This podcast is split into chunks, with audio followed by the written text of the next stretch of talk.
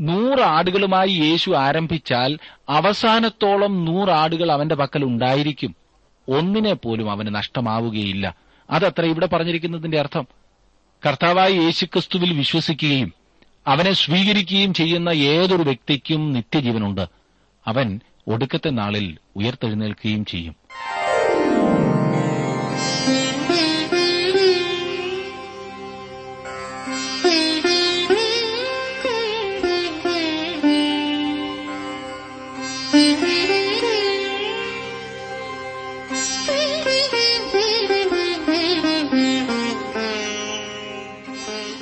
T W ആറിന്റെ വേദപഠന class ആരംഭിക്കുകയാണ്. ജീവസന്ദേശം. ജീവസന്ദേശം വചന പഠന ക്ലാസ്സിലെ ഇന്നത്തെ പാഠഭാഗം വിശുദ്ധ യോഹന്നാൻ എഴുതിയ സുവിശേഷം ആറാം അധ്യായം മുപ്പത്തിയാറ് മുതൽ എഴുപത്തിയൊന്ന് വരെയുള്ള വാക്യങ്ങൾ. പ്രാർത്ഥനയോടെ നമുക്ക് ശ്രമിക്കാം സഹോദരൻ ജോർജ് ഫിലിപ്പ് പഠനം ആരംഭിക്കുന്നു.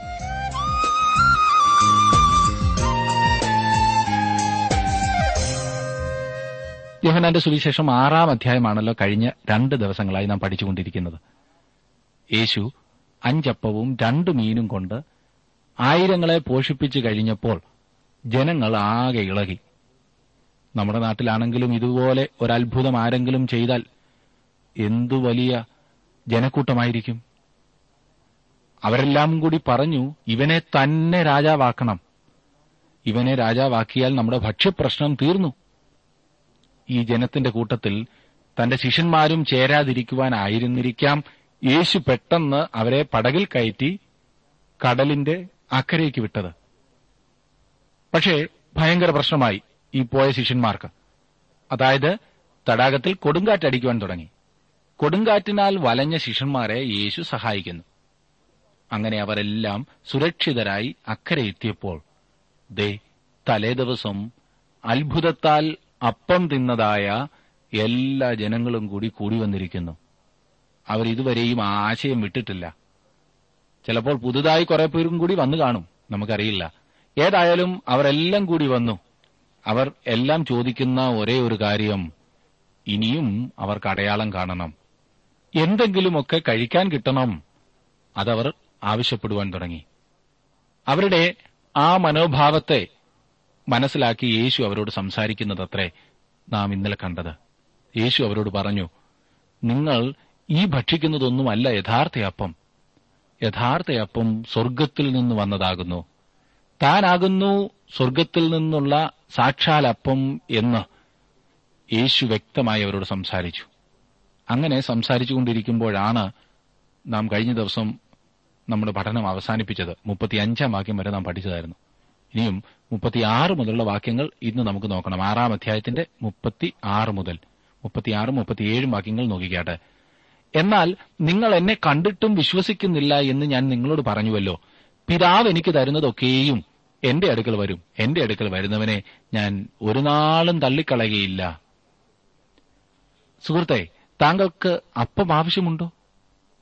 ഞാൻ ജീവന്റെ അപ്പമാകുന്നു എന്ന് യേശു പറഞ്ഞു. എന്നാൽ നിങ്ങൾ എന്നെ കണ്ടിട്ടും വിശ്വസിക്കുന്നില്ല. പിതാവ് എനിക്ക് തരുന്നതൊക്കെയും എന്റെ അടുക്കൽ വരും. എന്റെ അടുക്കൽ വരുന്നവനെ ഞാൻ ഒരു നാളും തള്ളിക്കളയില്ലെന്ന് പോലും. ഈ മുപ്പത്തിയേഴാമത്തെ വാക്യം വളരെ പ്രധാനപ്പെട്ട ഒരു വാക്യമാണ്. തെരഞ്ഞെടുപ്പ് സ്വയ തീരുമാന ശക്തി എന്നീ കാര്യങ്ങളിൽ വലിയ ഉപദേശപരമായ വാദങ്ങൾ നടക്കുന്നുണ്ട്. ഈ വാക്യത്തിൽ ഈ രണ്ട് കാര്യങ്ങളും ഉൾക്കൊള്ളുന്നുണ്ട്. പിതാവ് എനിക്ക് തരുന്നതൊക്കെയും എന്റെ അടുക്കൽ വരും എന്നത് ഒരു സത്യം പ്രസ്താവിക്കുന്നു. അത് തെരഞ്ഞെടുപ്പാണ്. എന്നാൽ ഒരു നിമിഷം ശ്രദ്ധിക്കുക. എന്റെ അടുക്കൽ വരുന്നവനെ ഞാൻ ഒരു നാളും തള്ളിക്കളകയില്ല ഇത് വേറൊരു സത്യമാണ്. എന്റെ അടുക്കൽ വരുന്നവൻ ഇത് സ്വയ തീരുമാന ശക്തിയാണ് കാണിക്കുന്നത്. ഇവ രണ്ടും എപ്രകാരമാണ് പൊരുത്തപ്പെടുന്നത് എന്നെനിക്കറിയില്ല. എങ്കിലും ഇവ രണ്ടും വാസ്തവമത്രേ പിതാവ് മനുഷ്യരെ ക്രിസ്തുവിന് നൽകുന്നു എന്നാൽ അവർ അവങ്കലേക്ക് കടന്നു വരേണ്ടത് ആവശ്യമാണ്.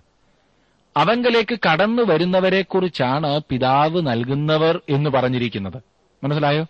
അവങ്കലേക്ക് കടന്നു വരുന്നവരെക്കുറിച്ചാണ് പിതാവ് നൽകുന്നവർ എന്ന് പറഞ്ഞിരിക്കുന്നത്. സ്വർഗത്തിലെ കമ്പ്യൂട്ടറിൽ ദൈവം തെരഞ്ഞെടുപ്പ് എപ്രകാരമാണ് നടത്തുന്നത് എന്ന് താഴെ ഈ ഭൂമിയിലിരിക്കുന്ന എനിക്ക് നിങ്ങൾക്ക് മനസ്സിലാക്കുവാൻ കഴിയുകയില്ല. എന്നാൽ ദൈവം എനിക്കും നിങ്ങൾക്കും സ്വയം തീരുമാനിക്കുവാനുള്ള കഴിവ് നൽകിയിട്ടുണ്ട് എന്നും അത് നാം പ്രയോജനപ്പെടുത്തേണ്ടതാകുന്നു എന്നും അത്രേ ഞാൻ മനസ്സിലാക്കുന്നത് യേശു പറയുന്നത് എന്റെ അടുക്കൽ വരുന്നവനെ ഞാൻ ഒരു നാളും തള്ളിക്കളകയില്ല എന്നാണ്. തിരഞ്ഞെടുപ്പിനെക്കുറിച്ച് എത്രമാത്രം വാദപ്രതിവാദം നടത്തിയാലും പ്രിയ സുഹൃത്തെ താങ്കൾക്കും അവങ്കലേക്ക് കടന്നു ചെല്ലാവുന്നതത്രേ. താങ്കൾ കടന്നു ചെല്ലുമെങ്കിൽ അവൻ താങ്കളെയും തള്ളിക്കളകയില്ല. തീർച്ചയായും താങ്കളെയും അവൻ സ്വീകരിക്കും. ഞാൻ തിരഞ്ഞെടുക്കപ്പെട്ടവനല്ലെങ്കിലും എനിക്കും കടന്നു വരാമോ എന്ന് താങ്കൾ ചോദിച്ചേക്കാം. പ്രിയ സുഹൃത്തെ താങ്കൾ അവങ്കലേക്ക് കടന്നു വരുമെങ്കിൽ നീയും തെരഞ്ഞെടുക്കപ്പെട്ടവനാണ്. എത്രയോ മനോഹരമായ സംഗതിയാണിത്. ഈ ഭാഗത്ത് രക്ഷയിലുള്ള ദൈവത്തിന്റെ അനാദി നിർണയവും മനുഷ്യഭാഗത്തുള്ള കർത്തവ്യവും ചേർത്ത് പറഞ്ഞിരിക്കുന്നു. വരുന്നവന് മാത്രമേ പിതാവിന്റെ ആകർഷണം അനുഭവവേദ്യമാകുകയുള്ളൂ. രക്ഷയിൽ അടങ്ങിയിരിക്കുന്ന രണ്ട് വശങ്ങളാണിവ. യേശു കർത്താവ് പറഞ്ഞത് തന്റെ അടുക്കൽ വരുന്നവരെ താൻ ഒരു നാളും തള്ളിക്കളയുകയില്ല എന്നത്രേ. അങ്ങനെ ഒരു നാളും ഒരിക്കലും ഒരു പ്രകാരത്തിലും അവിടുന്ന് നമ്മെ തള്ളിക്കളയുകയില്ല. തന്റെ അടുക്കൽ വരുന്നവരെ സ്വീകരിക്കുകയും സംരക്ഷിക്കുകയും ചെയ്യുന്നവനാണ് നമ്മുടെ കർത്താവ്. നമ്മുടെ രക്ഷ എത്ര ഭദ്രമാണെന്ന് ഓർക്കണം. അവന്റെ സന്നിധിയിലേക്ക് താങ്കൾ അടുത്തു വന്നിട്ടുണ്ടോ സുഹൃത്തെ? താങ്കളുടെ പാപം എത്ര നികൃഷ്ടമായതാണെങ്കിലും മനഃപൂർവമായി അനുദപിച്ച് ഏറ്റുപറയുമെങ്കിൽ യേശു ഒരു നാളും തള്ളിക്കളകയില്ല ലോകം ക്ഷമിച്ചെന്ന് വരികയില്ല. കർത്താവ് എത്ര വലിയ പാപിയെയും അംഗീകരിക്കുവാൻ സന്മനസ്സുള്ളവനാണ്. നാം അവിടുത്തെ മക്കളായിത്തീർന്നിരിക്കുകയാണ്. മുപ്പത്തിയെട്ടാം വാക്യത്തിൽ നാം കാണുന്നത് ഞാൻ എന്റെ ഇഷ്ടമല്ല എന്നെ അയച്ചവന്റെ ഇഷ്ടമത്രേ ചെയ്യുവാൻ സ്വർഗത്തിൽ നിന്നിറങ്ങി വന്നിരിക്കുന്നത്. താങ്കളെക്കുറിച്ചുള്ള ദൈവേഷ്ടം താങ്കൾ യേശുവിങ്കിലേക്ക് കടന്നു വരിക എന്നുള്ളതാണ്. മനുഷ്യപുത്രൻ ഉയർത്തപ്പെടേണ്ടത് ആവശ്യമായിരുന്നതിനാലാണ് യേശു സ്വർഗത്തിൽ നിന്നിറങ്ങി വന്നത്. പിതാവിന്റെ ഇഷ്ടം ചെയ്യുവാനാണ് അവൻ വന്നത്. താങ്കൾ വീണ്ടും ജനിക്കണം എന്നതാണ് താങ്കളെക്കുറിച്ചുള്ള പിതാവിന്റെ ഇഷ്ടം. പ്രിയ സുഹൃത്തെ താങ്കൾ അവങ്കിലേക്ക് കടന്നു വരേണ്ടത് ആവശ്യമാണ്. അതാണ് ഏകമാർഗം വിശ്വാസത്താൽ നിങ്ങൾ യേശു കർത്താവിങ്കിലേക്ക് കടന്നു വരേണ്ടതത്രേ. മുപ്പത്തിയൊൻപതും നാൽപ്പതും വാക്യങ്ങളിൽ നാം വായിക്കുന്നത് അവൻ എനിക്ക് തന്നതിൽ ഒന്നും ഞാൻ കളയാതെ എല്ലാം ഒടുക്കത്തെ നാളിൽ ഉയർത്തെഴുന്നേൽപ്പിക്കണം എന്നാകുന്നു എന്നെ അയച്ചവന്റെ ഇഷ്ടം. പുത്രനെ നോക്കിക്കൊണ്ട് അവനിൽ വിശ്വസിക്കുന്ന ഏവനും നിത്യജീവൻ ഉണ്ടാകണമെന്നാകുന്നു എന്റെ പിതാവിന്റെ ഇഷ്ടം. ഞാൻ അവനെ ഒടുക്കത്തെ നാളിൽ ഉയർത്തെഴുന്നേൽപ്പിക്കും. രക്ഷിക്കപ്പെട്ടവർക്ക് മാത്രമേ മുൻനിർണയം എന്ന വാക്ക് ബാധകമാകുന്നുള്ളൂ. ഒരു വ്യക്തി ക്രിസ്തുവിനെ സ്വീകരിക്കുമ്പോൾ അവൻ നീതീകരിക്കപ്പെടുന്നു. അവൻ നീതീകരിക്കപ്പെട്ടതുപോലെ തന്നെ തേജസ്കരിക്കപ്പെടുകയും ചെയ്യും. നൂറ് ആടുകളുമായി യേശു ആരംഭിച്ചാൽ അവസാനത്തോളം നൂറ് ആടുകൾ അവന്റെ പക്കൽ ഉണ്ടായിരിക്കും. ഒന്നിനെ പോലും അവന് നഷ്ടമാവുകയില്ല. അതത്ര ഇവിടെ പറഞ്ഞിരിക്കുന്നതിന്റെ അർത്ഥം. കർത്താവായ യേശുക്രിസ്തുവിൽ വിശ്വസിക്കുകയും അവനെ സ്വീകരിക്കുകയും ചെയ്യുന്ന ഏതൊരു വ്യക്തിക്കും നിത്യജീവനുണ്ട്. അവൻ ഒടുക്കത്തെ നാളിൽ ഉയർത്തെഴുന്നേൽക്കുകയും ചെയ്യും. നാൽപ്പത്തിയൊന്നും നാൽപ്പത്തിരണ്ടും വാക്യങ്ങളിൽ നാം വായിക്കുന്നത് ഞാൻ സ്വർഗത്തിൽ നിന്നിറങ്ങി വന്ന അപ്പം എന്ന് അവൻ പറഞ്ഞതിനാൽ യഹൂദന്മാർ അവനെക്കുറിച്ച് പെറുപെറുത്തു. ഇവൻ യോസഫിന്റെ പുത്രനായ യേശു അല്ലയോ? അവന്റെ അപ്പനെയും അമ്മയെയും നാം അറിയുന്നുവല്ലോ. പിന്നെ ഞാൻ സ്വർഗത്തിൽ നിന്ന് ഇറങ്ങി വന്നു എന്ന് അവൻ പറയുന്നത് എങ്ങനെ എന്ന് അവർ പറഞ്ഞു. താൻ സ്വർഗത്തിൽ നിന്ന് ഇറങ്ങി വന്നിരിക്കുന്നു എന്നും താൻ ദൈവമാകുന്നു എന്നും യേശു പഠിപ്പിച്ചു. അവൻ കന്യകയിൽ നിന്നുള്ള തന്റെ ജനനത്തെക്കുറിച്ച് ഇവിടെ പഠിപ്പിക്കുന്നു എന്ന കാര്യം ഞാൻ സൂചിപ്പിക്കട്ടെ. അവൻ പറയുന്നത് എന്താണെന്ന് യഹൂദന്മാർ മനസ്സിലാക്കി. അവന്റെ അപ്പനെയും അമ്മയെയും തങ്ങൾക്ക് അറിവുണ്ട്. അപ്പോൾ ഇതെങ്ങനെയെന്ന് അവർ ചോദിക്കുന്നു. അതെ കന്യകയിൽ നിന്നുള്ള ജനനത്തിൽ കൂടി. ദൂതൻ മറിയോട് പറഞ്ഞതുപോലെ പരിശുദ്ധാത്മാവിനാലാണ് വിശുദ്ധ പ്രജ അവളിൽ ഉത്ഭവിച്ചത്. ഈ ഭാഗം അതായത് മുപ്പത്തിയെട്ട് മുതലുള്ള വാക്യങ്ങൾ യേശുവിന്റെ കന്യകയിൽ നിന്നുള്ള ജനനത്തെ വിശദീകരിക്കുന്നതാണ് ഞാൻ സ്വർഗത്തിൽ നിന്ന് ഇറങ്ങി വന്നിരിക്കുന്നു. അവൻ സ്വർഗത്തിന്റെ മഹിമയിൽ നിന്ന് ഇറങ്ങി വന്നു. എനിക്കും താങ്കൾക്കും വേണ്ടി ക്രൂശിന്മേൽ കയറുവാനായി അവൻ സ്വർഗസിംഹാസനം വിട്ട് താൻ ഇറങ്ങി വന്നു. കന്യകാജനനത്തിൽ കൂടിയാണ് അവൻ അപ്രകാരം വന്നത്. യഹൂദന്മാർക്ക് കാര്യം മനസ്സിലായി. ഉടൻ തന്നെ ഇവൻ യോസഫിന്റെ പുത്രനായ യേശു അല്ലയോ എന്ന് അവർ ചോദിച്ചു. അവന്റെ മാതാപിതാക്കന്മാരെ തങ്ങൾക്ക് അറിയാം എന്നത്രേ അവർ വിചാരിച്ചത്. എന്നാൽ അവൻ യോസഫിന്റെ മകനല്ല അവൻ സ്വർഗത്തിൽ നിന്നിറങ്ങി വന്നവനാണ്. നാൽപ്പത്തിമൂന്നും നാൽപ്പത്തിനാലും വാക്യങ്ങൾ നോക്കിക്കേ. അവിടെ നാം വായിക്കുന്നത് യേശു അവരോട് ഉത്തരം പറഞ്ഞത് നിങ്ങൾ തമ്മിൽ തമ്മിൽ പെറുപെറുക്കേണ്ട. എന്നെ അയച്ച പിതാവ് ആകർഷിച്ചിട്ടല്ലാതെ ആർക്കും എന്റെ അടുക്കൽ വരുവാൻ കഴിയുകയില്ല. ഞാൻ ഒടുക്കത്തെ നാളിൽ അവനെ ഉയർത്തെഴുന്നേൽപ്പിക്കും. ആകർഷിക്കുക എന്നതിന്റെ അർത്ഥം അടുപ്പിക്കുക എന്നാണ്. വലിച്ചടുപ്പിക്കുക. അതാണ് ദൈവീക തെരഞ്ഞെടുപ്പ്. അത് വിശദീകരിക്കുവാൻ എനിക്ക് കഴിയില്ല സുഹൃത്തെ. എന്നാൽ നമുക്ക് സ്വയം തീരുമാനിക്കുവാനുള്ള കഴിവുണ്ട് എന്നും അത് ഉപയോഗിക്കുവാൻ നമുക്ക് കഴിയും എന്നും ഞാൻ മനസ്സിലാക്കുന്നു. നിങ്ങൾ ഉത്തരവാദിത്വത്തോടെ സ്വയ തീരുമാന ശക്തി പ്രയോഗിക്കേണ്ടതത്രേ. യേശുവിങ്കിലേക്ക് കടന്നു ചെല്ലണമോ വേണ്ടായോ എന്ന് ഈ സമയം നിങ്ങൾക്കറിയാം. ചെല്ലുകയോ ചെല്ലാതിരിക്കുകയോ അത് നിങ്ങളുടെ തീരുമാനത്തെ ആശ്രയിച്ചാണ് ഇരിക്കുന്നത്. നാൽപ്പത്തി അഞ്ചാം വാക്യത്തിൽ നാം വായിക്കുന്നത് എല്ലാവരും ദൈവത്താൽ ഉപയോഗിക്കപ്പെട്ടവർ ആകും എന്ന് പ്രവാചക പുസ്തകങ്ങളിൽ എഴുതിയിരിക്കുന്ന പിതാവിനോട് കേട്ട് പഠിച്ചവൻ എല്ലാം എന്റെ അടുക്കൽ വരും. ഇപ്പോൾ അത് കുറെ കൂടെ വ്യക്തമായില്ലേ പഴയ നിയമത്തിൽ ഇതിനെക്കുറിച്ച് പല ഭാഗങ്ങളിലും സൂചിപ്പിച്ചിട്ടുണ്ട്. ഉദാഹരണമായി യശയാ പ്രവചനം അൻപത്തിനാലാം അധ്യായത്തിന്റെ പതിമൂന്നാം വാക്യത്തിൽ ഇപ്രകാരം വായിക്കുന്നു. നിന്റെ മക്കൾ എല്ലാവരും യഹോവയാൽ ഉപയോഗിക്കപ്പെട്ടവരും നിന്റെ മക്കളുടെ സമാധാനം വലിയതുമായിരിക്കും. ഇനിയും യശാപ്രവചനം തന്നെ അറുപതാം അധ്യായത്തിന്റെ രണ്ടും മൂന്നും വാക്യങ്ങളിൽ ഇപ്രകാരം പറഞ്ഞിരിക്കുന്നു. അന്ധകാരം ഭൂമിയെയും കൂരിരുട്ട് ജാതികളെയും മൂടുന്നു. നിന്റെ മേലോ യഹോവ ഉദിക്കും. അവന്റെ തേജസ്സും നിന്റെ മേൽ പ്രത്യക്ഷമാകും. ജാതികൾ നിന്റെ പ്രകാശത്തിലേക്കും രാജാക്കന്മാർ നിന്റെ ഉദയശോഭയിലേക്കും വരും. അവരെല്ലാം അവന്റെ അടുക്കലേക്ക് വരും എന്നതിനെക്കുറിച്ചുള്ള പ്രസ്താവനകൾ അത്ര ഇത്. നിങ്ങൾക്കും അവന്റെ അടുത്ത് കടന്നു വരാവുന്നതത്രേ ഇവയെല്ലാം വളരെ വ്യക്തമാക്കപ്പെട്ടിരിക്കുന്നു. അതിന് പല ഭാഗത്തും സൂചനകളുണ്ട്. മലാക്കി പ്രവചനം നാലാം അധ്യായത്തിന്റെ രണ്ടാം വാക്യത്തിൽ ഇപ്രകാരം കാണുന്നു എന്റെ നാമത്തെ ഭയപ്പെടുന്ന നിങ്ങൾക്കോ നീതി സൂര്യൻ തന്റെ ചിറകിൻ കീഴിൽ രോഗോപശാന്തിയോടുകൂടെ ഉദിക്കും. നിങ്ങളും പുറപ്പെട്ട് തൊഴുത്തിൽ നിന്ന് വരുന്ന പശുക്കിടാക്കളെ പോലെ തുള്ളിച്ചാടും. പിതാവിനെ ശ്രദ്ധിക്കുകയും അവങ്കിൽ നിന്ന് പഠിക്കുകയും ചെയ്യുന്ന ഏതൊരു വ്യക്തിയും എന്റെ അടുക്കൽ വരും എന്നാണ് അവൻ പറയുന്നത്. പ്രിയ സുഹൃത്തെ താങ്കൾ ദൈവവചനം ശ്രദ്ധിക്കുന്നുവെങ്കിൽ ക്രിസ്തുവിന്റെ അടുത്ത് കടന്നു ചെല്ലും. ഇവിടെ പ്രത്യേകമായി പറഞ്ഞിരിക്കുന്ന വസ്തുത അതത്രേ. നാൽപ്പത്തി നാൽപ്പത്തിയേഴും വാക്യങ്ങൾ നോക്കിക്കേ. പിതാവിനെ ആരെങ്കിലും കണ്ടിട്ടുണ്ട് എന്നല്ല. ദൈവത്തിന്റെ അടുക്കൽ നിന്ന് വന്നവൻ മാത്രമേ പിതാവിനെ കണ്ടിട്ടുള്ളൂ. ആമേൻ ആമേൻ. ഞാൻ നിങ്ങളോട് പറയുന്നു. വിശ്വസിക്കുന്നവന് നിത്യജീവനുണ്ട്. പിതാവിനെ കണ്ടിട്ടുള്ളത് കർത്താവായ യേശുക്രിസ്തുവാണ്. എന്നിൽ വിശ്വസിക്കുന്നവന് നിത്യജീവനുണ്ട്. ഇതിൽ അധികം വ്യക്തമായി പറയുവാൻ ആരെക്കൊണ്ടും കഴിയുകയില്ല. നാൽപ്പത്തിയെട്ട് മുതൽ അൻപത്തിയൊന്ന് വരെയുള്ള വാക്യങ്ങൾ ഇനി നോക്കിക്കാട്ടെ. നാൽപ്പത്തെട്ട് മുതൽ. ഞാൻ ജീവന്റെ അപ്പമാകുന്നു. നിങ്ങളുടെ പിതാക്കന്മാർ മരുഭൂമിയിൽ മന്ന തിന്നിട്ടും മരിച്ചു. ഇതോ തിന്നുന്നവൻ മരിക്കാതിരിക്കേണ്ടതിന് സ്വർഗത്തിൽ നിന്നിറങ്ങുന്ന അപ്പമാകുന്നു. സ്വർഗത്തിൽ നിന്നിറങ്ങിയ ജീവനുള്ള അപ്പം ഞാനാകുന്നു. ഈ അപ്പം തിന്നുന്നവനെല്ലാം എന്നേക്കും ജീവിക്കും. ഞാൻ കൊടുപ്പാനിരിക്കുന്ന അപ്പമോ ലോകത്തിന്റെ ജീവനു വേണ്ടി ഞാൻ കൊടുക്കുന്ന എന്റെ മാംസമാകുന്നു. അവൻ ഈ ഭൂമിയിൽ താണിറങ്ങി വന്നു. വചനം ജഡമായി തീർന്നു. എന്റെയും നിങ്ങളുടെയും പാപങ്ങളുടെ മറുവിലയായി അവൻ ആ മനുഷ്യജീവനെ ക്രൂശിൽ വെച്ച് കൊടുപ്പാൻ പോകുകയാണ്. പ്രിയരെ അത് നിങ്ങൾ അംഗീകരിക്കുമ്പോൾ നിങ്ങൾ രക്ഷിക്കപ്പെടും. യഹൂദന്മാർ പറഞ്ഞ എന്തെന്ന് ശ്രദ്ധിക്കുക? അൻപത്തിരണ്ടാം വാക്യത്തിൽ ആകയാൽ യഹൂദന്മാർ നമുക്ക് തന്റെ മാംസം തിന്നേണ്ടതിന് തരുവാൻ ഇവൻ എങ്ങനെ കഴിയും? എന്ന് പറഞ്ഞ് തമ്മിൽ വാദിച്ചു. അവർ യേശുവിന്റെ അക്ഷരാർത്ഥത്തിലുള്ള ആ മാംസത്തെക്കുറിച്ചാണ് ചിന്തിച്ചത്.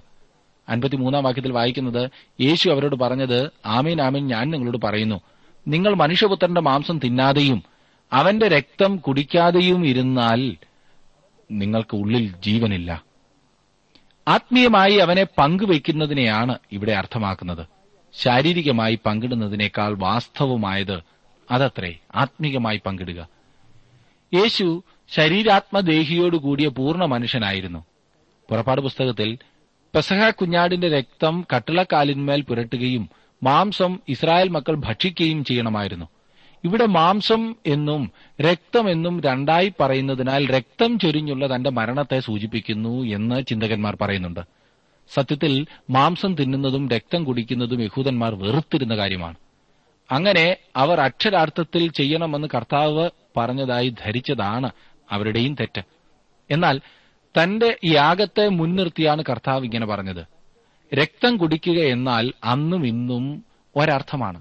ഇന്ന് കർത്താവിന്റെ തിരുവത്താഴത്തിൽ പങ്കുകൊള്ളുന്ന പലരും ആ അർത്ഥത്തിലല്ല അത് ചെയ്യുന്നത്. വെറും ഒരു ചടങ്ങ് നിർവഹിക്കുക മാത്രമാണ് ചെയ്യുന്നത്. കർത്താവ് അർത്ഥമാക്കിയത് പ്രായച്ചിത്താർത്ഥമായി ചൊരിഞ്ഞ കർത്താവിന്റെ രക്തം മൂലം നിറവേറിയ വീണ്ടെടുപ്പ് സ്വന്തമാക്കുക എന്നത്രേ. യേശുവിനെ ജീവിതത്തിൽ അംഗീകരിച്ചിട്ടില്ലാത്ത ഒരു വ്യക്തിക്ക് ഒരിക്കലും ഇതിന്റെ അർത്ഥം മനസ്സിലാക്കുവാൻ സാധിക്കുകയില്ല. യഹൂദന്മാർക്ക് പറ്റിയ അബദ്ധവും ഈ പറഞ്ഞത് തന്നെയായിരുന്നു. ഇനിയും അൻപത്തിനാല് മുതൽ അൻപത്തിയെട്ട് വരെയുള്ള വാക്യങ്ങൾ നോക്കിക്കേ. എന്റെ മാംസം തിന്നുകയും എന്റെ രക്തം കുടിക്കുകയും ചെയ്യുന്നവന് നിത്യജീവനുണ്ട്. ഞാൻ ഒടുക്കത്തെ നാളിൽ അവനെ ഉയർത്തെഴുന്നേൽപ്പിക്കും. എന്റെ മാംസം സാക്ഷാൽ ഭക്ഷണവും എന്റെ രക്തം സാക്ഷാൽ പാനീയവുമാകുന്നു. എന്റെ മാംസം തിന്നുകയും എന്റെ രക്തം കുടിക്കുകയും ചെയ്യുന്നവൻ എന്നിലും ഞാൻ അവനിലും വസിക്കുന്നു. ജീവനുള്ള പിതാവ് എന്നെ അയച്ചിട്ട് ഞാൻ പിതാവിൻ മൂലം ജീവിക്കുന്നതുപോലെ എന്നെ തിന്നുന്നവൻ എൻ മൂലം ജീവിക്കും. സ്വർഗത്തിൽ നിന്നിറങ്ങി വന്ന അപ്പം ഇതാകുന്നു. പിതാക്കന്മാർ തിന്നുകയും മരിക്കുകയും ചെയ്തതുപോലെയല്ല ഈ അപ്പം തിന്നുന്നവൻ എന്നേക്കും ജീവിക്കും. ഇത് അത്ഭുതകരമായൊരു പ്രസ്താവനയത്രേ. അത്താഴത്തിനും കർത്താവിന്റെ അത്താഴത്തിനും വേണ്ടി നമ്മുടെ കർത്താവ് അവരെ ഒരുക്കുകയായിരുന്നു വാസ്തവത്തിൽ ഇവിടെ ചെയ്യുന്നത്. യേശു അവരുടെ മുൻപാകെ നിൽപ്പുണ്ടായിരുന്നതിനാൽ ഇത് അക്ഷരികമായി എടുക്കേണ്ട കാര്യമല്ലായിരുന്നു. അവനെ ഭക്ഷിപ്പാൻ തുടങ്ങുവാനും അവന്റെ രക്തം കുടിക്കുവാൻ തുടങ്ങണമെന്നും അവരോട് പറയുകയല്ല അവൻ ചെയ്തത്. അവൻ തന്റെ ജീവനെ കൊടുക്കുവാൻ പോകുകയാണ് എന്നത്ര യേശു പറയുന്നത്. മാളികമുറിയിൽ വെച്ച് രക്തം ജീവന്റെ അടയാളമാകുന്നു എന്ന് അവൻ വ്യക്തമാക്കി. മാംസത്തിന്റെ ജീവൻ രക്തത്തിലല്ലോ ഇരിക്കുന്നതെന്ന് ലേവ്യ പുസ്തകം പതിനേഴാം അധ്യായത്തിന്റെ പതിനൊന്നാം വാക്യത്തിൽ നാം വായിക്കുന്നു. മിശ്രൈൻ ദേശത്ത് നിന്ന് ദൈവം അവരെ പുറപ്പെടുവിച്ചു കൊണ്ടുവന്നപ്പോൾ മുതലേ ദൈവം അവരെ അത് പഠിപ്പിച്ചിരുന്നു.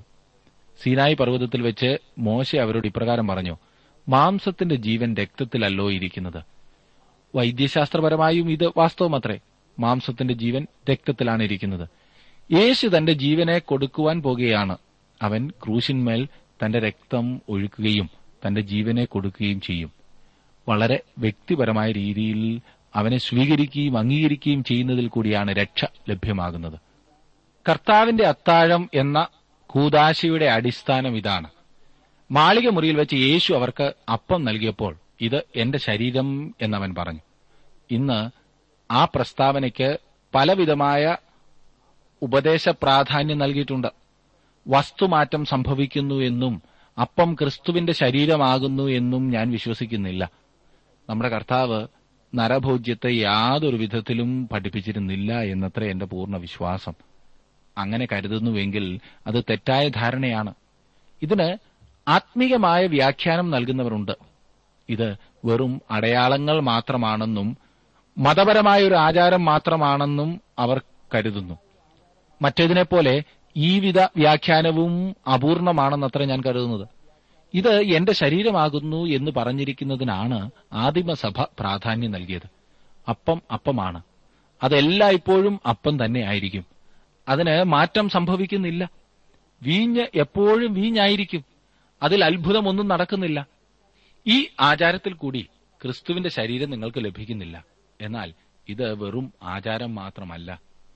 ഒരാൾ ഇപ്രകാരം പറഞ്ഞിട്ടുണ്ട് തിരുവത്താഴത്തിൽ നിങ്ങളുടെ വായിലപ്പമാണ് എന്നാൽ ഹൃദയത്തിൽ ക്രിസ്തുവാണ് തിരുവത്താഴത്തിൽ പങ്കുകൊള്ളുന്നതിൽ ആത്മീയമായ അനുഗ്രഹമുണ്ട് എന്നത്ര എന്റെ വിശ്വാസം.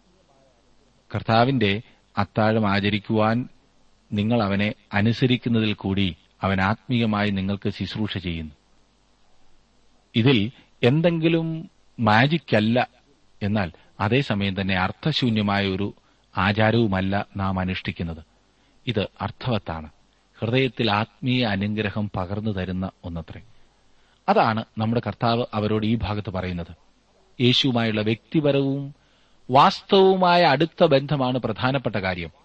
മരുഭൂമിയിൽ അവർ മന്ന ഭക്ഷിച്ചപ്പോൾ അത് താൽക്കാലികമായ കാര്യമായിരുന്നു. എന്നാൽ യേശുവിന് നിത്യമായ ഒന്നുണ്ട്. നിത്യമായ ജീവൻ. അവനിൽ ജീവൻ ഉണ്ടായിരുന്നു ജീവൻ മനുഷ്യരുടെ വെളിച്ചമായിരുന്നു എന്ന് ഈ സുവിശേഷത്തിന്റെ ആരംഭത്തിൽ നാം കണ്ടുവല്ലോ. അൻപത്തിയൊൻപത് മുതൽ അറുപത്തിമൂന്ന് വരെയുള്ള വാക്യങ്ങൾ ഞാൻ വായിക്കാം. അവൻ കപർണകോമിൽ ഉപദേശിക്കുമ്പോൾ പള്ളിയിൽ വെച്ച് ഇത് പറഞ്ഞു. അവന്റെ ശിഷ്യന്മാർ പലരും അത് കേട്ടിട്ട് ഇത് കഠിന വാക്ക്. ഇത് ആർക്ക് കേൾപ്പാൻ കഴിയുമെന്ന് പറഞ്ഞു. ശിഷ്യന്മാർ അതിനെ ചൊല്ലി പെറുപെറുക്കുന്നത് യേശു തന്നിൽ തന്നെ അറിഞ്ഞ് അവരോട് ഇത് നിങ്ങൾ കിടർച്ചയാകുന്നുവോ? മനുഷ്യപുത്രൻ മുമ്പേ ഇരുന്നിടത്തേക്ക് കയറിപ്പോകുന്നത് നിങ്ങൾ കണ്ടാലോ? ജീവിപ്പിക്കുന്നത് ആത്മാവാകുന്നു. മാംസം ഒന്നിനും ഉപകരിക്കുന്നില്ല. ഞാൻ നിങ്ങളോട് സംസാരിച്ച വചനങ്ങൾ ആത്മാവും ജീവനുമാകുന്നു. യേശു പറഞ്ഞതിന് വ്യക്തമായ പ്രതികരണവും ഭിന്ന അഭിപ്രായവും ഉണ്ടായിരുന്നു. താൻ സ്വർഗത്തിലേക്ക് മടങ്ങിപ്പോവുകയായതുകൊണ്ട് അക്ഷരികമായി അവർക്ക് അവനെ ഭക്ഷിക്കുവാൻ കഴിയുകയില്ല എന്ന് യേശു അവരോട് പറഞ്ഞു. ജീവൻ നൽകുന്നത് ആത്മാവാണ്. മാംസം ഒന്നിനും ഉപകരിക്കുന്നില്ല. അതുകൊണ്ട് യേശു തന്റെ അക്ഷരികമായ ശരീരത്തെക്കുറിച്ചല്ല പറയുന്നത് എന്ന കാര്യം വ്യക്തമത്രേ. തിരുവത്താഴം വിശ്വാസത്താൽ നാം അനുഭവമാക്കേണ്ട ഒന്നാണ്. പാനപാത്രത്തിൽ ലഭിക്കുന്ന വീഞ്ഞ് മധുരമുള്ളതാണ്. അതിന്റെ മധുരം നാം അനുഭവിക്കും. എന്നാൽ ഈ മധുരമുള്ള പാനീയം നമുക്ക് നൽകുവാനായി യേശു ക്രൂശിന്മേൽ കയ്പ് നീർ കുടിച്ചു എന്ന് നാം ഓർക്കേണ്ടത് ആവശ്യമത്രേ. യേശു എനിക്ക് വേണ്ടി തന്റെ രക്തം ചൊരിഞ്ഞു എന്ന് ഓർമ്മിപ്പിക്കുന്നതാണ് ആ മധുരമുള്ള വീഞ്ഞ്. അതിൽ ഒരു ആത്മീയ അനുഗ്രഹമുണ്ട്. ഞാൻ നിങ്ങളോട് സംസാരിച്ച വചനങ്ങൾ ആത്മാവും ജീവനുമാകുന്നു എന്ന് നാം വായിച്ചല്ലോ. ദൈവവചനം ജനങ്ങളുടെ ഹൃദയത്തിൽ ശുശ്രൂഷ ചെയ്യുന്നു. കാരണം കർത്താവായ യേശുവിന്റെ വചനങ്ങൾ ആത്മാവും ജീവനുമാകുന്നു. അറുപത്തിനാലും അറുപത്തഞ്ചും വാക്യങ്ങൾ നോക്കിക്കേ. എങ്കിലും വിശ്വസിക്കാത്തവർ നിങ്ങളുടെ ഇടയിലുണ്ട് എന്ന് പറഞ്ഞു. വിശ്വസിക്കാത്തവർ ഇന്നവർ എന്നും തന്നെ കാണിച്ചു കൊടുക്കുന്നവൻ ഇന്നവൻ എന്നും യേശു ആദ്യം മുതൽ അറിഞ്ഞിരുന്നു. ഇത് ഹേതുവായിട്ടത്രേ ഞാൻ നിങ്ങളോട് പിതാവ് കൃപ നൽകിയിട്ടല്ലാതെ ആർക്കും എന്റെ അടുക്കൽ വരുവാൻ കഴിയുകയില്ല എന്ന് പറഞ്ഞത് എന്നും അവൻ പറഞ്ഞു. അറുപത്തിനാലും അറുപത്തഞ്ചും വാക്യങ്ങളാണ് ഞാൻ വായിച്ചത്. എന്നാൽ ഇവിടെയും അവന്റെ അടുക്കൽ വരുന്ന യാതൊരുത്തിനെയും അവൻ തള്ളിക്കളയുകയില്ല എന്ന കാര്യം നാം ഓർത്തിരിക്കേണ്ടത് അത്രേ അത് നമ്മെ ആശ്രയിച്ചിരിക്കുന്ന കാര്യമാണ്. അറുപത്താറാം വാക്യത്തിൽ നാം വായിക്കുന്നത് അന്നു മുതൽ അവന്റെ ശിഷ്യന്മാരിൽ പലരും പിൻവാങ്ങിപ്പോയി. പിന്നെ അവനോടുകൂടെ സഞ്ചരിച്ചില്ല. കൂട്ടത്തിൽ അന്ന് എതിരാളികളായ മതനേതാക്കന്മാരും ഉണ്ടായിരുന്നു എന്ന കാര്യം ശ്രദ്ധിക്കുക. എന്ന് മാത്രമല്ല പന്ത്രണ്ട് ശിഷ്യന്മാരെ കൂടാതെ പേര് പറയപ്പെടാത്ത അനേകം ശിഷ്യന്മാരും അവനോട് കൂടെ ഉണ്ടായിരുന്നു എന്ന് കാണുന്നു. പന്ത്രണ്ട് പേരിൽ ഒരാളായിരുന്നു യൂത. യേശുവിനെക്കുറിച്ച് നാലുവിധ അഭിപ്രായങ്ങൾ നമുക്ക് കാണുവാൻ കഴിയും. പന്ത്രണ്ട് ശിഷ്യന്മാരല്ല പേർ പറയപ്പെടാത്ത മറ്റ് ശിഷ്യന്മാരിൽ പലരും പിൻവാങ്ങിപ്പോവുകയാണ് ചെയ്തത്. അറുപത്തേഴും അറുപത്തെട്ടും വാക്യങ്ങൾ നാം കാണുന്നത്. ആകയാൽ യേശു പന്തിരുവരോട് നിങ്ങൾക്കും പൊയ്ക്കൊള്ളുവാൻ മനസ്സുണ്ടോ? എന്ന് ചോദിച്ചു. ശിമോൻ പത്രോസ് അവനോട് കർത്താവെ ഞങ്ങൾ ആരുടെ അടുക്കൽ പോകും? നിത്യജീവന്റെ വചനങ്ങൾ നിന്റെ പക്കൽ ഉണ്ട്. ശിമോൻ പത്രോസിനെ സംബന്ധിച്ചിടത്തോളം മനോഹരമായ ഒരു പ്രസ്താവന പ്രസ്താവനയത്രേ ഇത്. അവൻ ചോദിക്കുന്ന ചോദ്യം ഇന്ന് നമുക്കും പ്രസക്തമായ ചോദ്യമത്രേ. ശിവൻ പത്രോസ് എല്ലാ ഇപ്പോഴും ശിഷ്യന്മാരുടെ പ്രതിനിധിയായി സംസാരിക്കുന്നതായി തിരുവചനത്തിൽ പല ഭാഗങ്ങളിലും നാം കാണുന്നുണ്ടല്ലോ. മറ്റ് ശിഷ്യന്മാർ പിന്തിരിഞ്ഞു പോയത് കണ്ടപ്പോൾ യേശു ശിഷ്യന്മാരോട് നിങ്ങൾക്കും പോയിക്കൊള്ളുവാൻ മനസ്സുണ്ടോ? എന്നാണ് ചോദിച്ചത്. ഞങ്ങൾ എവിടെ പോകും? നിത്യജീവന്റെ വചനങ്ങൾ നിന്റെ പക്കൽ ഉണ്ടല്ലോ? എന്നാണ് പത്രോസ് കൊടുത്ത മറുപടി. എവിടെ? ആരുടെ അടുക്കൽ പോയാൽ നിത്യജീവൻ അവകാശമാക്കാം? എന്ന് കിണഞ്ഞ് പരിശ്രമിച്ചുകൊണ്ടിരിക്കുന്ന ഒരു വലിയ സമൂഹത്തിന്റെ മധ്യത്തിലാണ് നാം ജീവിക്കുന്നത്. നിത്യജീവൻ ആരാണ് നൽകുന്നത് എന്നതിന്റെ ഉത്തരം പത്രോസിന്റെ വാക്കുകളിൽ ഉൾക്കൊള്ളുന്നു. നിത്യജീവന്റെ വചനങ്ങൾ യേശുവെ നിന്റെ പക്കലുണ്ട്. ഞാൻ തന്നെ വഴിയും സത്യവും ജീവനുമാകുന്നു എന്ന് അവൻ അരളി ചെയ്തു. അവൻ ജീവൻ നൽകുവാനും സമൃദ്ധിയായ ജീവൻ നൽകുവാനുമാണ് വന്നത്. തന്റെ ഏകജാതനായ പുത്രനിൽ വിശ്വസിക്കുന്ന ഏവനും നശിച്ചു പോകാതെ നിത്യജീവൻ പ്രാപിക്കേണ്ടതിന് ദൈവം അവനെ അതായത് യേശുവിനെ നൽകുവാൻ തക്കവണ്ണം ലോകത്തെ സ്നേഹിച്ചു. പ്രിയ സഹോദര സഹോദരി യേശുവിന്റെ വചനങ്ങൾ നിത്യജീവന്റെ വചനങ്ങളാണ്. യേശുവിൽ വിശ്വസിച്ച് നിത്യജീവന് താങ്കൾ അവകാശിയായിട്ടുണ്ടോ? പത്രോസ് തുടർന്ന് പറയുന്നത് ശ്രദ്ധിക്കുക. അറുപത്തൊൻപതാം വാക്യം. നീ ദൈവത്തിന്റെ പരിശുദ്ധൻ എന്ന് ഞങ്ങൾ വിശ്വസിച്ചും അറിഞ്ഞുമിരിക്കുന്നു എന്നുത്തരം പറഞ്ഞു. പത്രോസ് വേറൊരു സന്ദർഭത്തിൽ ഫിലിപ്പിന്റെ കൈശരിയിൽ വെച്ചും ഇതിനോട് സമമായ ഒരു പ്രസ്താവന ചെയ്തിട്ടുണ്ട്. ഓർക്കുന്നുണ്ടല്ലോ? നീ ജീവനുള്ള ദൈവത്തിന്റെ പുത്രനായ ക്രിസ്തു എന്ന് പത്രോസ് യേശുവിനെ കുറിച്ച് സാക്ഷ്യം പറഞ്ഞതായി അവിടെ കാണുന്നുണ്ട്. നീ ദൈവത്തിന്റെ പരിശുദ്ധൻ എന്ന് ഞങ്ങൾ വിശ്വസിച്ചും അറിഞ്ഞുമിരിക്കുന്നു വിശ്വാസവും അറിവും അഥവാ അനുഭവവും ഒരുമിച്ച് പോകുന്ന കാര്യങ്ങളാണ്. യേശുവിനോടുകൂടെ നടന്ന് അവന്റെ പ്രവർത്തനങ്ങളും ഉപദേശങ്ങളും കാണുകയും കേൾക്കുകയും ചെയ്ത പത്രോസിന്റെ അനുഭവ സാക്ഷ്യമാണിത്. ഞങ്ങൾ വിശ്വസിക്കുന്നു. ഞങ്ങൾ അറിയുന്നു. വിശുദ്ധ ബൈബിളിൽ അറിയുക എന്ന വാക്ക് സാധാരണയായി നാം ഉപയോഗിക്കാറുള്ള അർത്ഥത്തിൽ കവിഞ്ഞ അർത്ഥവും വ്യാപ്തിയും നൽകിയാണ് ഉപയോഗിച്ചിട്ടുള്ളത്. വ്യക്തിപരമായ അടുത്ത സമ്പർക്കത്തെയാണ് ഇത് സൂചിപ്പിക്കുന്നത്. പ്രിയ സുഹൃത്തെ നാം യേശുവിനെ വിശ്വസിക്കുക മാത്രമല്ല അവനെ വ്യക്തിപരമായി ദൈനംദിന ജീവിതത്തിൽ അടുത്തറിയേണ്ടത് ആവശ്യമാണ്. അവൻ നമ്മുടെ ഉറ്റ സഖിയായിരിക്കുവാൻ ആഗ്രഹിക്കുന്നു. അതിന് മറുപടിയായി യേശു അവരോട് ഉത്തരം പറഞ്ഞതിൽ യൂത തന്നെ കാണിച്ചു കൊടുപ്പാൻ പോകുന്നു എന്നും സൂചിപ്പിച്ചിരുന്നു. ഒടുവിലത്തെ രണ്ട് വാക്യങ്ങൾ കൂടി ഞാൻ വായിക്കാം. എഴുപതും എഴുപത്തിയൊന്നും വാക്യങ്ങൾ നോക്കിക്കാട്ട്. യേശു അവരോട് നിങ്ങളെ പന്ത്രണ്ട് പേരെ ഞാൻ തെരഞ്ഞെടുത്തില്ലയോ? എങ്കിലും നിങ്ങളിൽ ഒരുത്തൻ ഒരു പിശാചാകുന്നു എന്ന് ഉത്തരം പറഞ്ഞു. ഇത് അവൻ ശിമോൻ ഇസ്കുരിയത്താവിന്റെ മകനായ യൂതായെക്കുറിച്ച് പറഞ്ഞു. ഇവൻ പന്തിരുവരിൽ ഒരുത്തനെങ്കിലും അവനെ കാണിച്ചു കൊടുപ്പാനുള്ളവൻ ആയിരുന്നു. തെരഞ്ഞെടുപ്പും സ്വയ തീരുമാനത്തിനുള്ള സ്വാതന്ത്ര്യവും ഇവിടെ കാണുന്നു. യേശു പന്ത്രണ്ട് പേരെ തെരഞ്ഞെടുത്തു. അവർക്ക് തന്നെ സേവിപ്പാനുള്ള അവസരങ്ങൾ ലഭിച്ചതാണ്. എന്നാൽ വ്യക്തിപരമായ തീരുമാനമെടുക്കുവാനുള്ള അവസരം ദൈവം ഓരോരുത്തർക്കും നൽകിയിട്ടുണ്ട്. ഏതൊരു ദൈവ വളരെ സൂക്ഷ്മതയോടെ ജീവിക്കേണ്ടതാകുന്നു എന്ന് ഈ ഭാഗം വ്യക്തമാക്കുന്നു. നിർമ്മതരായിരിപ്പീൻ ഉണർന്നിരിപ്പീൻ. നിങ്ങളുടെ പ്രതിയോഗിയായ പിശാജ് അലറുന്ന സിംഹം എന്ന പോലെ ആരെ വിഴുങ്ങേണ്ടു എന്ന് തിരിഞ്ഞ് ചുറ്റി നടക്കുന്നു. ആകയാൽ നിങ്ങൾ ദൈവത്തിന് കീഴടങ്ങുവിൻ പിശാജിനോട് എതിർത്തു നിൽപ്പീൻ എന്നാൽ അവൻ നിങ്ങളെ വിട്ട് ഓടിപ്പോകും. ദൈവത്തോട് അടുത്ത് ചെല്ലുവീൻ എന്നാൽ അവൻ നിങ്ങളോട് അടുത്തു വരും. ദൈവവുമായുള്ള സജീവമായ ബന്ധത്തിൽ ജീവിക്കുമ്പോൾ മാത്രമേ സാത്താന്റെ തന്ത്രങ്ങളെ നമുക്ക് വിജയിക്കുവാൻ കഴിയുകയുള്ളൂ. അതിനെ അതിജീവിക്കുവാൻ സാധിക്കൂ. എന്നെ ശ്രദ്ധിക്കുന്ന പ്രിയ സുഹൃത്തെ താങ്കളുടെ ജീവിതത്തിൽ സാത്താന് വഴങ്ങിയാകുന്നുവോ ജീവിക്കുന്നത്? അതോ യേശുവിന്റെ കരങ്ങളിലേക്ക് സർവവും നമുക്ക് വേണ്ടി ചെയ്യുവാൻ സാധിക്കുന്ന കഴിവുള്ള യേശുവിന്റെ കരങ്ങളിലേക്ക് താങ്കളുടെ കരത്തെ അർപ്പിച്ചിട്ടുണ്ടോ? ജീവിതത്തെ യേശുവിന് സമർപ്പിക്കൂ. അനുഗ്രഹം പ്രാപിക്കൂ. യേശു താങ്കളെ അനുഗ്രഹിക്കട്ടെ.